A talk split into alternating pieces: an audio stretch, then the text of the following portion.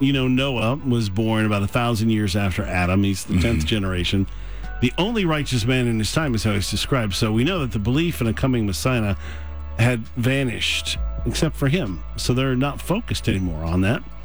Then Job and his three comforters knew about it, read some of those verses. He knew about it after the flood. So I know that my Redeemer lives. Think about this one. And that in the end he will stand on the earth. And after my skin has been destroyed, yet in my flesh will I see God. I myself will see him with my own eyes. I and not another. How my heart yearns within me. That's probably the first book of the Bible that was ever written was Job. Hmm. So how? How does Noah, how does Job and and Abraham was a contemporary of Job's about 400 years after the flood. Noah was still alive at this time. So God promised Abram he would have a son and even changed his name to Abraham. And he and Sarah were around 100 when Isaac was finally born. Then in Genesis 22, we read what seems like an intensely disturbing command by God for Abraham to sacrifice his son that he just waited for. And how does he not question God's command? Why not? Did Abraham know the Messiah had to be sacrificed and then would be resurrected? Did he believe his son was that sacrifice? Hmm. How do all these ancient saints have this profound understanding of the gospel and are able to hold on to unshakable faith for, you know, a hundred years and we can't make it, you know, 10 minutes? What in the world?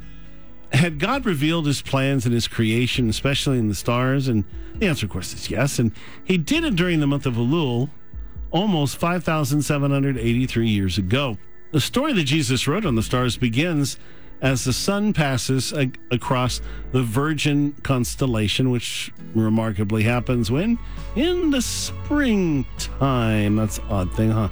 So hmm. we know the constellation Virgo. That's not her- her original name. It was Bethula. That means, shocker here, virgin. The Virgin is the most interesting of all the constellations God created, at least to me. She's holding a branch in her hand and a baby on her lap. Now, if you're looking up at the stars and you're just going to name this, you could say, okay, a woman holding a baby. Mm-hmm. Easy, right? Yeah. Holding a branch. Not sure why she's doing that. Block on the sun. Okay, good. Bethula is Hebrew for virgin. The constellation is called many names all around the world, but they all mean virgin. In the 8th century, an Arabian astronomer named Albumazar described Bethula as a young woman whose Persian name denotes a pure virgin sitting on a throne, nourishing an infant boy, having a Hebrew name, which in Greek is called Christos. Uh, it's only interesting because Albumazar was a Muslim. So, what in the world? The ancient name of the topmost star, and as this looks like a person, obviously, the topmost star in that constellation means the sent one. The first and brightest star in Bethula, the Romans called Spica or Spica, and its original Hebrew name is Zara. Do you remember that? Mentioned that word earlier. That's the word that means seed. Hmm. The very word that was at the heart of God's first promise to redeem, re- redeem mankind, Zara. And you might remember a lady by the name of Sarah, who was, Abraham was told, look up the stars, count them. But the counting doesn't mean count them, count them. It means tell the story. That's a different word in Hebrew. Jesus 3:15 or Genesis 3:15 and I'll put enmity between you and the woman and between your seed and her seed he shall bruise your head and you shall bruise his heel. So on day 16 when Adam and Eve fell I believe it was day 16 no proof I wasn't there but God had already written their story in the stars. In Isaiah 7, the prophet tells Ah- Ahaz, Ask for a sign from God, either from the depths, the ocean, or from the height above, the heavens or the stars. Is that, right? Ahaz refuses, but Isaiah says, "Ah, God will give you a sign. And God chose the heavens, about which Isaiah said, Jehovah himself will give you a sign. Behold, the virgin will conceive and bear a son, and shall call his name Emmanuel. So they're already in a conversation about the stars and they're pointing at this constellation. Now, the other interesting thing you have the Virgin, Bethula, the Vir- Virgo, or the Bethula, the constellation Coma. The Hebrew name means the desired or longed for. That's the baby sitting on the lap there.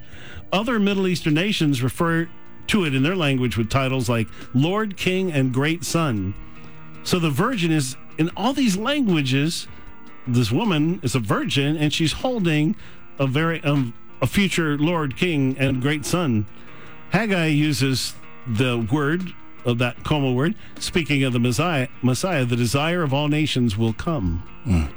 Mythology disparaged coma by removing the H on the end so that in Greek and Latin it became like looks like comma in our language, C O M A, the word for hair.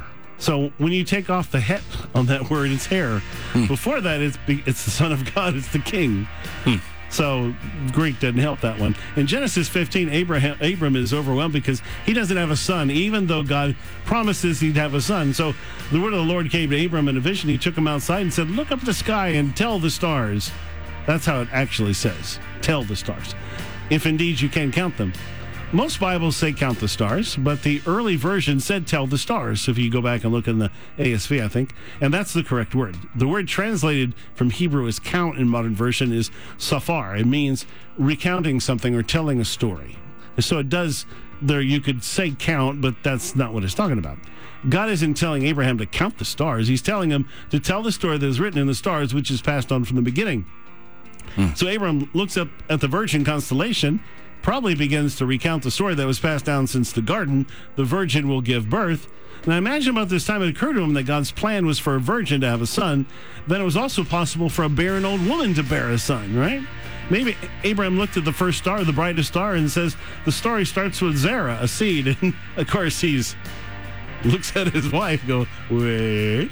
Uh, then God said to him, So shall your seeds, so shall your seed be.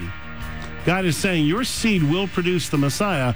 So obviously, by the time it came to having to decide about Isaac, there's every reason he could think that he was about to birth the Messiah there too. God wasn't just saying you're going to have a son. He was saying you're going to have a son who will start the lineage that will produce the seed.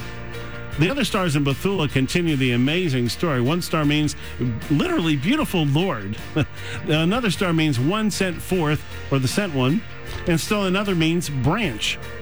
And Isaiah 4 2 is one of the most distinctive scriptures about the Messiah. And that day, the branch of Jehovah shall be beautiful and glorious. The branch or Messiah is to come as the seed of the virgin. And that's even in Jewish, even recognize that. That's why they don't like it when we call Jesus the branch. So, obviously, that's the first constellation. So it's hard to end at the first constellation. But I've already taken enough time today. So, I'll put all this up in uh, the blog as well as later as well as on the podcast.